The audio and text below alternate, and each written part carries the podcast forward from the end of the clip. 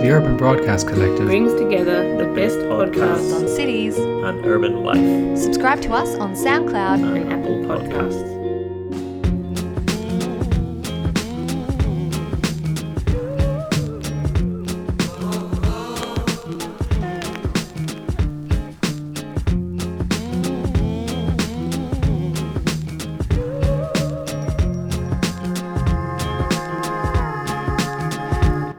Welcome to PX36 today.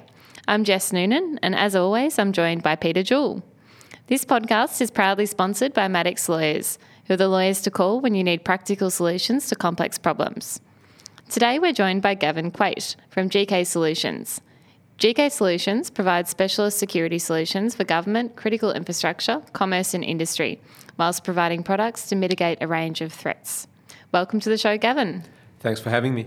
Now, Pete, you're going to give a little bit of a background about the issue that we're talking about today. Uh, thanks, Jess. City safety from terrorist attack is a difficult but necessary topic for town planners, architects, and urban designers. Is it possible for city professionals to design out terrorism without losing those aspects of city life we enjoy? How do we advance proportional security approaches? If we want to, a vibrant public realm and a genuinely open society, how do we go about more adaptable and effective ways of coping? In a calm and measured way with urban terrorism. This podcast touches on subjects of city resilience. And I'll just have a, a, a, quote from W.S. Merwin, an American poet. Tell me what you see vanishing, and I will tell you who you are. Kevin, can you give us a brief rundown on what GK Solutions does? Sure. Thanks, Pete. So, GK Solutions has two sides to its business. On the one hand, we do blast and bullet resistant uh, windows, doors, facades. Uh, and on the other hand, we do hostile vehicle mitigation. So, all the different uh, types of barriers that prevent a hostile vehicle, whether it's carrying explosives or being used as a weapon, from harming people. And how long has the business been going? Business has been going almost exactly for nine years but my business partner and myself come from a protective security background. So uh, each of us has been doing something security or counterterrorism related for 25 years. So I suppose 50 years together. And Gavin, your client base would be government, local government. You consult to government, big corporations, companies across the spectrum. We actually started out the business intending to be consultants with a few products to underpin the business uh, within a year, we realized we couldn't be consultants and product providers, and we chose the product route. So we consult in as much as we give advice on how best to use our products, but we're not consultants, we're product providers in the main. And when considering, uh, you know, design solutions, so the product placement, uh, are there local design guidelines that you look at?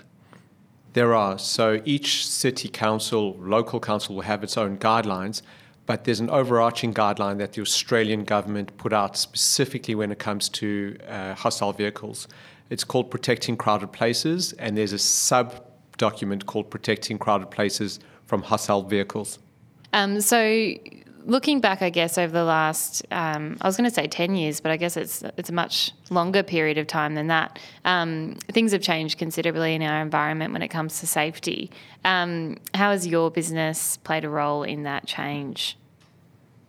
So originally, in the post 9/11 era, barriers that you would see outside buildings were there to prevent cars or vehicles carrying explosives from getting close to those uh, to those buildings to minimize the damage done to the buildings and the people inside. Over the past few years, we've seen vehicles being used as weapons to run people down within cityscapes, and that's happened in Europe and it's happened in Australia. It's also happened in the United States recently. And so you're seeing barriers and urban design being used to stop those vehicles from being able to mow people down on city streets. Yeah, sure. Uh, Kevin, there, there's urban design guidelines, particularly in the UK. Uh, they're, they're, leaders in this field, and the US. And I'm thinking about the FEMA guidelines um, for counter-terrorism design guidelines. Is there an equivalent in Australia? Australia has an equivalent to, oh, not to FEMA, but uh, to the British. And FEMA, could you just explain FEMA? FEMA is the Federal Emergency Management Agency in the United States. Uh, Britain has CPNI, which is I don't know what CPNI actually stands for. Um, We could guess, but it'd probably be yeah, but embarrassing. C- CPNI is a uh, is a government agency. It actually works under the auspices of MI5. It's a, a subunit that looks at uh, protection of government facilities, but they've branched out over the years into protection of the entire, I suppose, society um, in the UK as the terrorism threat has increased. Uh, Australia has uh, an equivalent department um, out of ASIO called T4 uh, and they're a, an equivalent, but we hold mainly by the British guidelines uh, put out by CPNI. There's a quote from the president of the Royal Institute of British Architects, who, in their introduction to the organisation's 2010 counter-terrorism design guidelines, and I'll just read that, what that quote is. It is important that our built environment continues to reflect that we are an open and inclusive society, and that in interpreting these new requirements, our buildings do not convey that we're driven by security measures. Gavin, your thoughts? I think that that's the case. There has to be some uh, realistic, uh, uh, realistic take on this. In that we do live in a society where people do want to do uh, bad things to others, and so there has to be some visible security element to all of this. But that security element can be designed in largely. Uh, where it can't, it can be made to be used as uh, it can be an architectural element or security element that looks like an architectural element. Everyone will know it's a security element, but doesn't matter if it serves another function. I was in the UK last year and saw old bollards to protect streetscapes that predated the IRA even. They were, and you'd call them now heritage or, or architectural. They were bollards along certain streets that had the crest of the, you know, maybe a royal crest or crest of the area. And they, they performed a decorative function. I can't imagine what the function would have been going back many years, maybe to protect around a corner from a car going, going off, or I I don't know, horse carriage. Not quite sure, but they have been there for a long time. And we're seeing new uh, anti terrorism measures being done in the same style so that not much changes in the cityscape. The size of the product increases, the size of the measure that's being put in place increases, but it retains the same design with the same crest, same colouring as something that's been there for perhaps 100 years. yeah. What about the um, the concrete blocks that have been installed in Melbourne? What are your thoughts around that? So those concrete blocks were a temporary measure Yeah. and are going to be replaced very shortly Oh, with uh, permanent uh, measures. So Because they seem to have, um, I guess, evolved into um, public art now. People have taken to them with um, crocheting, um, covers for them. There's graffiti. There's all kinds of things. I think that's a very Melbourne response to, uh, you know, in a creative city, uh, for that to be the case. Uh, they will be replaced. They were not fit for purpose. So if they were hit by a vehicle, uh, professor at Melbourne Uni uh, did some calculations and he saw that if they were hit, they would fly. Uh, also, they weren't spaced appropriately according to standards, so vehicles could get in between the blocks. So they were there as a deterrent in reaction to uh, the Bourke Street incident. Uh, and and I think they've done their job. You know, it's very hard to know if uh, if they've deterred anyone, but they don't they don't work, and they're being replaced with uh, shortly with uh, more permanent measures. A, a- a cynical view, Gavin, could be that those blocks were there, and, and other measures in other cities are there to protect public officials from criticism, not actually protect. It's, you know, we're doing something. Here it is. It's very, excuse the pun, concrete. but, but anyway, moving on. So there is a balance between functional attributes for security measures and their impact on aesthetics. There is absolutely. Um, sorry, where do you want me to go with that? Well, it's, it's free ranging. So, is is this push to ensure better security an opportunity to do lots of other things in the public public realm? I'll give you an example. There is uh, an airport uh, in the Middle East where they've put a catch cable system behind the windows. And when you see the catch cable system demonstrated or as a as in a product brochure, it looks quite industrial. It's six mil steel cable, uh, 30 centimeters apart, and you go, wow, that looks horrible. Now, what what is a catch? what- what is what's- it? I'll describe it. it. The catch cables are designed. If there is a uh, an explosion, heaven forbid, on the outside of the building, the catch cables are inside the glass facade, and if the glass fails, uh, it has a thick film on, on it and will fail into the catch cables. But the way that it's been applied in this setting and in a number of other places around the world, it looks to be an architectural element. So it's protective and yet it protects. I mean, it's protective and yet it looks good. Yeah. And, uh, and it looks like a design feature for, uh, for the building. The same can be done with barriers that are put around town. As an example, there are concrete blocks that go a little bit into the ground. Not the concrete blocks that we're talking about. That the, the concrete blocks you saw in the city were from a hire company who used those blocks. Those blocks were there to hold down marquees and temporary buildings at major events. Oh, wow. That was the main purpose of those blocks. That is the main purpose of those blocks. So, a very, very temporary measure.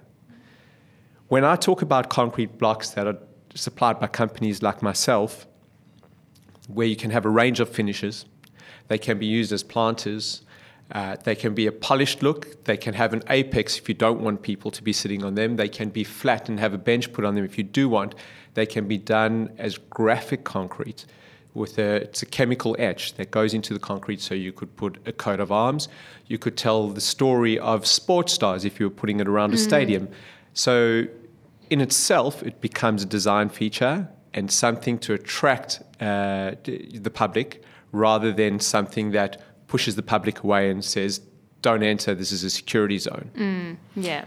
I- I'm thinking. I saw some photos of the bollards or the street installations outside the Wall Street Stock Exchange, and they've become a place of seating and conversation and pride for the, the citizens there.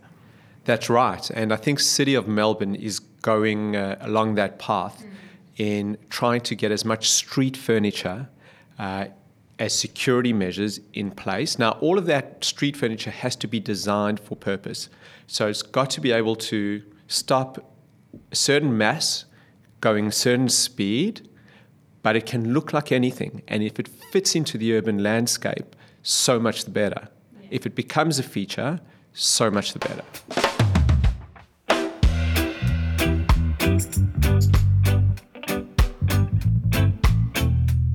Thank you to Song Bowden Planners, who offer excellent personalised service. Call Dave Song or Dan Bowden through details on our website. Also, we thank Victorian Planning Reports, our very first supporter. If you want the A to Z of planning decisions in Victoria and excellent editorials, please get yourself a subscription to the VPRs. Details on our website. And finally, thank you to Salt Traffic and Waste Engineering, who are a highly skilled group of professionals under the direction of the wonderful Joe Garrity. Details also on our website.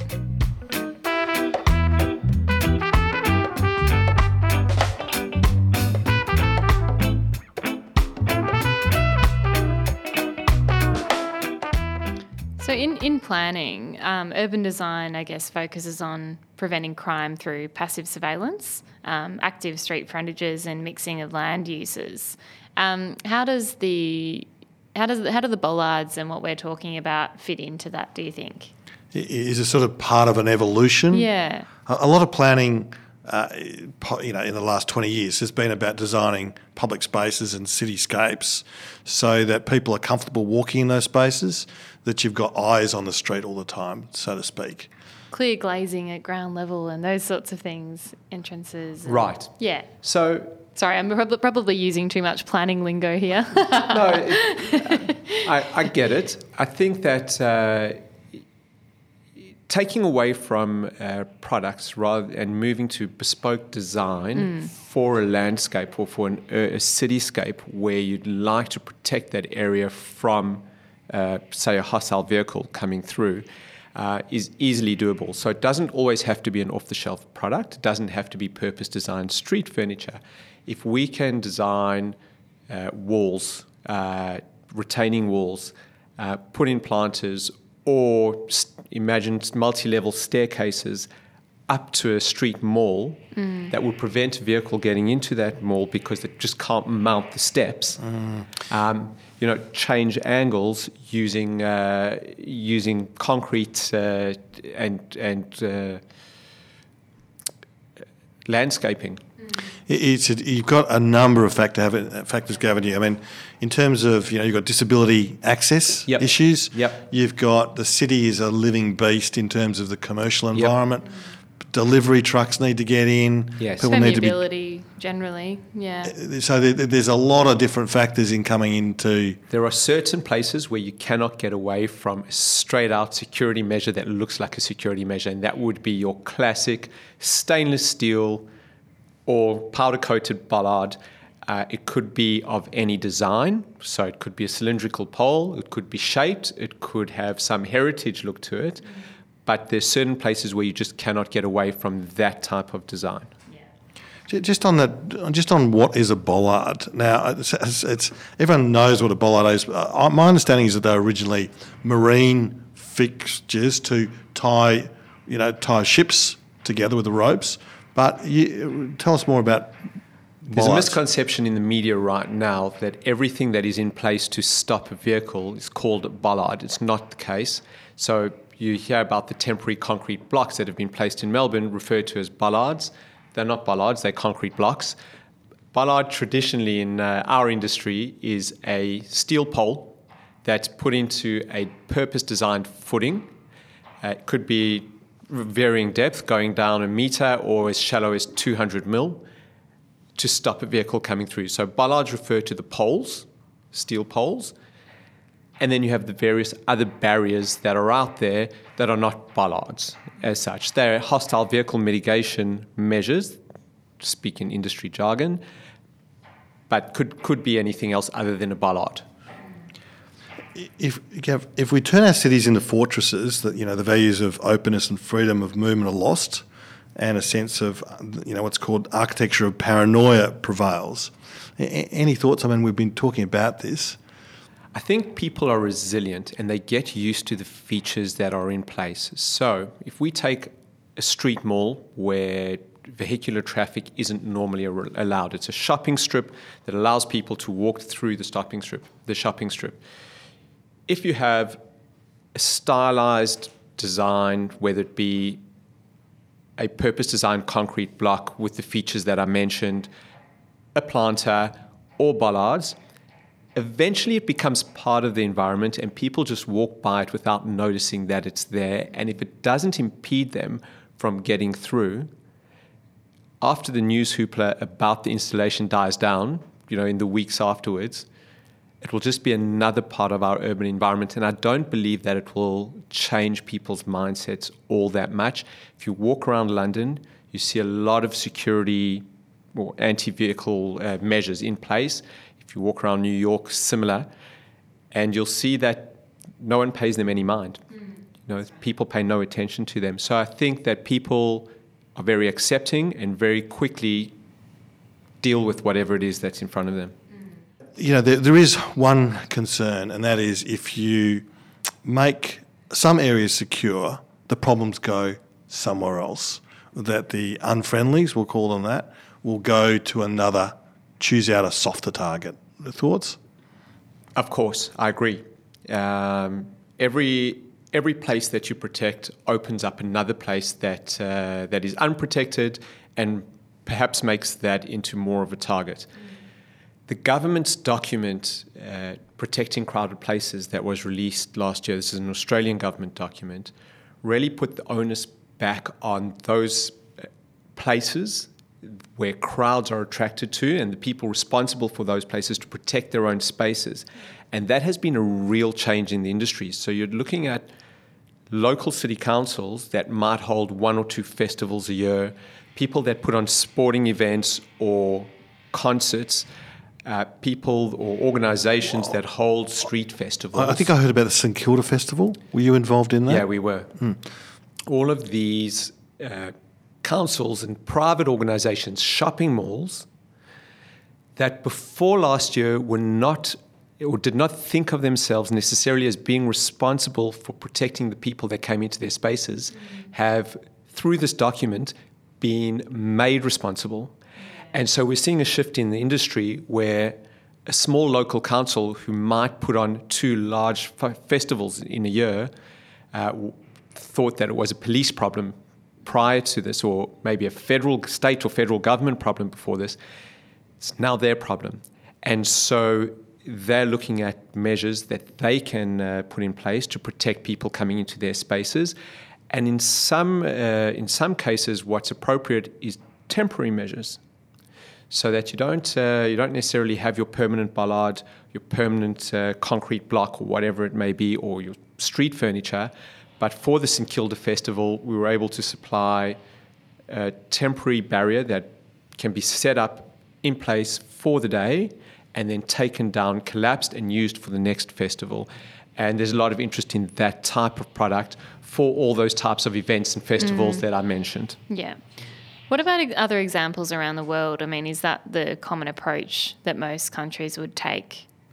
Yeah, absolutely. I travel to security trade shows, and we're always looking for new products to bring to the Australian market. And so you're finding these types of products evolving. The threat is in the Western world common to the Western world. And so you have people in Western countries looking to design and come up with product that fits in with the urban landscape, could be temporary, could be permanent, uh, could be manually removable. Uh, there are a range of, uh, of methods or approaches to solving the problem. I mean, Gav, we, we, I mean, we have a problem, I think, with perceptions because you know when you see security cameras everywhere, and if hostile space and areas become unfriendly to citizens, they won't use those spaces. So in effect, the unfriendlies have won. I, I think to a degree that's right. Again, I think people are resilient though. So I, believe that London is the most heavily uh, CCTV'd city in, in the world. As a tourist in London last year, tourist and business person, uh, depending on which day of the week it was, uh, it, it wasn't that noticeable to me, the, the cameras. What was more noticeable to someone who's in the know was the security barriers at ground level and I suppose uh, police officers with assault rifles, which is not part of the normal, uh, you know, what you imagine the, the London Bobby to be. Uh, but, you know, very much in, in evidence was uh, police with weapons. I think security has to be holistic. You cannot take one measure, be it a camera, a bollard, glazing, uh, or an armed police officer and say that individually is the solution to the problem. There does need to be a range of measures that uh, that help the problem. I, I do have a bias, I suppose, against CCTV. Cities, uh, governments do see it as a security solution. I think it's forensic in value. I think it very seldom prevents anything from happening, helps you catch the bad guy after the event or understand what happened if, so, if some sort of serious crime takes place. But I, I, haven't heard of CCTV actually being used to stop something before it happens. Uh, talking about the UK, um, we'll talk just briefly about the building regulatory framework in Australia. Um, it doesn't seem to consider the security of buildings. I could be wrong. In the UK, there is the Sustainable and Secure Buildings Act 2004, and I'll just quote from what this Act. This Act, along with a set of building reg- regulations, have been developed to further conservation of fuel and power, prevent waste, undue consumption, misuse of con- or contamination of water, further the protection or enhancement of the environment, facilitate sustainable development, and or further the prevention or detection of crime or terrorism. It's, it does a lot, the Act. Um, but that reference on prevention and detection of crime or terrorism, is, is it sensible for Australia to have similar uh, embedded provisions in the building regs, do you think? I think so. It just shows me how much more integrated the UK is in their, in their thinking and bringing all of those issues across all aspects of design. Mm, it's a bit more holistic. Yeah, uh, I think that's the way to go for us, frankly. Yeah. And talking about embedding safety, again, that's that consciousness in the design professionals and the regulatory environment. should become part of the thinking for the design of every building, not just for terrorism, but for, for crime. So, Gavin, just finishing up, do you have any uh, key messages that you would give to planners and urban designers in the industry?